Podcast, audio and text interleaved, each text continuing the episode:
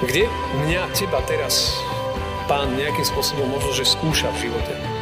Kde možno mne hovorí, že urob nejaký odvážny krok pohostinnosti, štedrosti, všímavosti? Nech sú ti po vôli reči mojich úst a rozjímania mojho srdca pred tebou, Hospodine moja skala, môj vykupiteľ. Amen. Pokoj vám, milé sestry a milí bratia. Božie slovo chcem dnes čítať z prvej knihy Kráľov, zo 17. kapitoly, kde v 14. verši čítame tieto slova. Lebo takto hovorí Hospodin, Boh Izraela. Z hrnca sa neminie múka, ani z krčaha nebude chýbať olej, až do dňa, keď Hospodin zošle na zem dážď. Amen. Toľko je slov z písma. Milé sestry a milí bratia, vstupujeme do zaujímavého biblického príbehu. Prorok Eliáš sa nachádza v meste Sarepta. To mesto dodnes, je to skôr taká dedinka, existuje na území dnešného Libanonu v južnej časti a volá sa Sarafant. Prorok dostal inštrukcie, že má tam ísť. V Izraeli, ak by ste čítali celú tú kapitolu, tak vyschol potok, kde sa ukrýval, kde Pán Boh zvláštnym spôsobom sa o neho staral. A teraz sa deje taká zaujímavá situácia, že Boh ho posiela preč z tých bezpečných relatívne vôd svojho národa a má ísť do pohanskej krajiny, kde sa má o neho starať pohanská žena, ktorá sa má starať o Žida. Bola to zvláštna kombinácia. Ono vlastne to bol až taký test viery. Niekedy Pán Boh nás pozve na cesty, ktoré nie sú pre nás také blízke, ani prirodzené, ale oni sú súčasťou jeho zámerov. V danom momente možno ich niekedy nevždy vidíme, ale v konečnom dôsledku nakoniec dajú taký ten geniálny Boží zmysel. Lebo to bolo naozaj zvláštne, že čo on mal urobiť. A Pán Boh medzi tým pracoval aj na srdci tej ženy. Lebo ona už tak kdesi, ak by ste čítali tú 17. kapitolu, celý ten príbeh, tak by ste zistili, že Pán Boh už k nej hovoril nejakým spôsobom, že sa jedného dňa bude musieť postarať o Božieho muža. A už ju pripravoval na novú situáciu aj pre ňu. A tak Eliáša Boh povzbudzuje a mu hovorí, že choď do Sarepty, ktorá patrí k Sidonu a bývaj tam. Ja som prikázal vdove jednej žene, aby sa o teba starala. To je veľmi zvláštne, lebo Eliáš prichádza do krajiny v čase sucha. Naozaj sucha. A prorok ju zastihuje, keď ona zbiera drevo. V tých časoch sa tradične kúrilo sušeným zvieracím trusom. To bolo také špeciálne. To, že zbierala drevo, niektorí komentátori hovoria, že ako keby to drevo zbierala na obetovanie Bohu, ktorý mal zabezpečiť dážď. Život. Chcela dať ako keby to posledné, čo mala, svojmu Bohu, že či sa nad ňou náhodou nezmiluje. A ona vedela, že ak sa nič nezmení, že sa blíži smrť. Mala trošku múky doma, trošku oleja, trošku vody. Urobila by si možno jedno jedlo a potom by už nemali čo so svojím synom. V podstate mala na mále. Ale ona hľadala nádej. A pre mňa to je veľmi pekný obraz toho, že Pán Boh vidí tých, ktorí túžia. Ktorí hľadajú. Ktorí hľadajú vodu života. Ktorí hľadajú naplnenie, zmysel. Ktorí možno, že v živote už majú na mále. Že ak sa nič nezmení, tak bude veľký problém.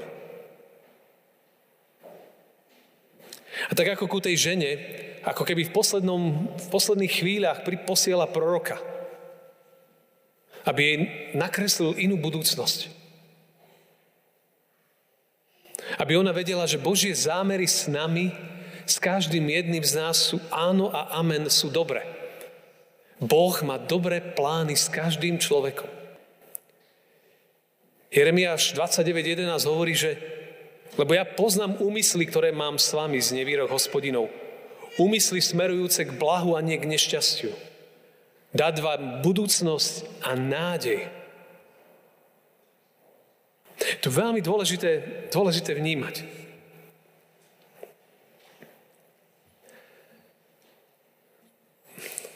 Tá otázka niekedy znie, že kde ty hľadaš v časoch sucha nádej a pomoc? My hľadáme nádej, keď je ťažko? Som schopný veriť tomu vo svojom živote, že Pán Boh má so mnou dobrý plán, iba dobrý plán?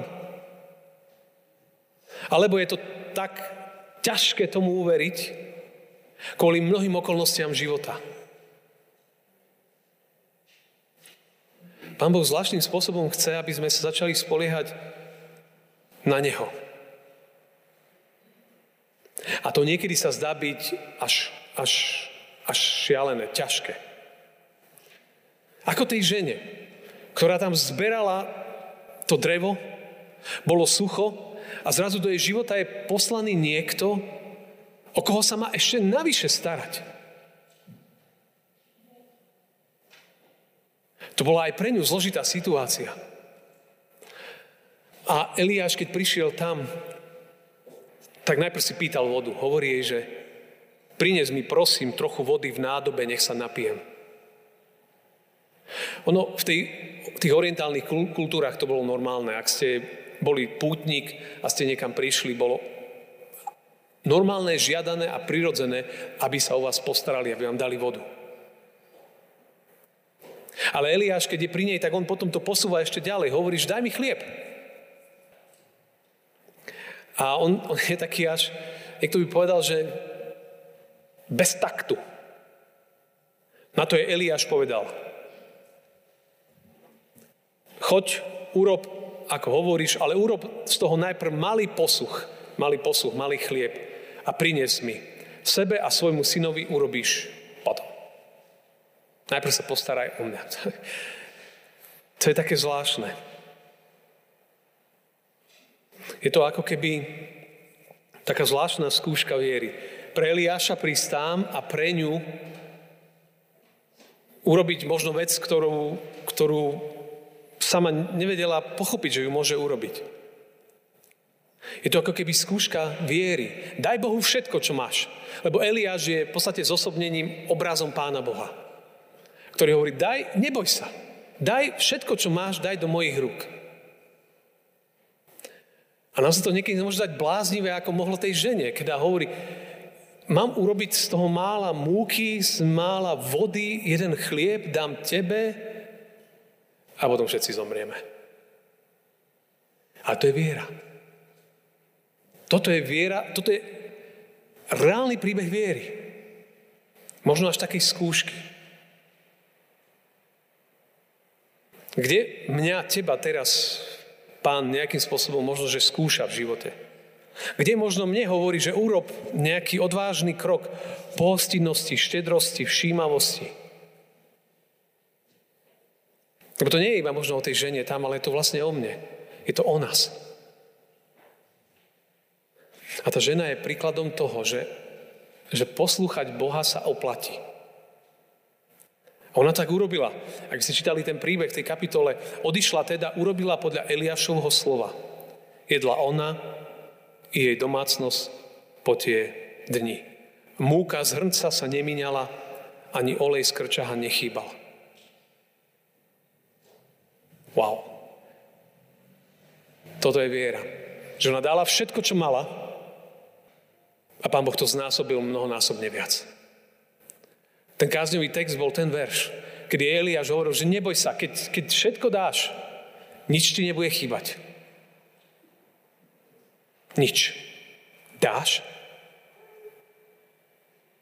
Ona dala. Dala prednosť Bohu, prednosť milosrdenstvu, praktickému kroku pomoci a viery, pred strachom o svoj život a o svoju budúcnosť.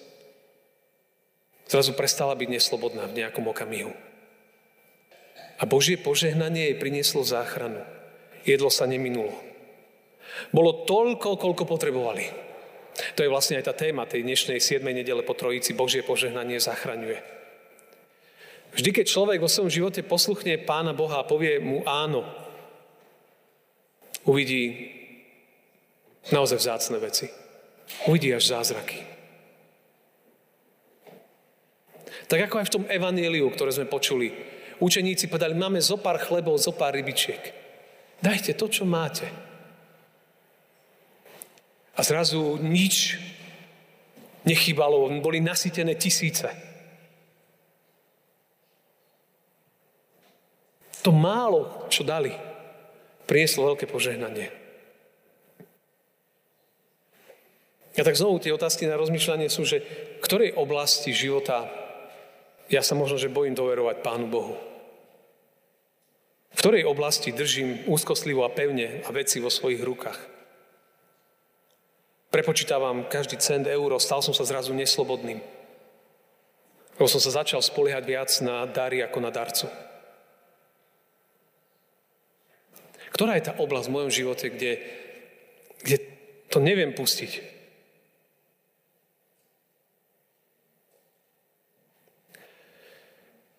Tá žena, ona urobila, a jej meno ani nevieme, urobila krok viery. Prijala proroka, postarala sa o neho. A potom neskôr videla ešte väčší zázrak. Počuli ten starozmluvný text, že jej syn neskôr ochorel. To jediné dieťa, ktoré mala, ochorelo a zomrelo. Ale prorok ho vrátil do života. Keď človek Bohu povie áno, uvidí zázraky postupne ďalej a ďalej. On môže skriesiť to najvzácnejšie, čo máme. Ale je tu ešte iná dobrá správa. Bo ten obraz tej vdovy, tej ženy so svojím dieťaťom, ktorá bola sama na všetko, je obraz vlastne nás všetkých. Lebo my sme tie zúfalé vdovy. My sme boli tí, ktorí hľadali, či hľadáme niečo, čo nám priniesie nádej, ktorí mnohokrát blúdili na púšti života bez nádeje. My sme tí, ktorí sme stratili prístup k stromu života, ktorý nás stále mal sítiť. A tak Boh poslal k žene Eliáša. Boh poslal tohto sveta svojho syna. To najvzácnejšie, čo mal. Jeho meno je Ježiš Kristus. Ten, ktorý prišiel, aby oživil, aby zachránil, aby nasýtil. Ten, ktorý sa staral o ľudí, prejavoval im lásku a súcit. A potom jedného dňa urobil ten najväčší dar, najväčší čin, najväčšie milosrdenstvo, keď položil svoj život, aby zachránil všetkých, vdovy, starých, mladých a vyviedol ich na novú cestu životom. Ježiš jedného dňa zomrel, ale otec ho vzkriesil. Jeho syn vstal, tak ako vstal ten syn tej vdovy. Tak Boh vzkriesil svojho syna. Preto sa cirkev stretáva takto v nedeľu, lebo si uvedomujeme, že on to urobil pre nás, aby sme my mohli žiť. A kto tomuto verí, má nádej, má večný život, novú budúcnosť.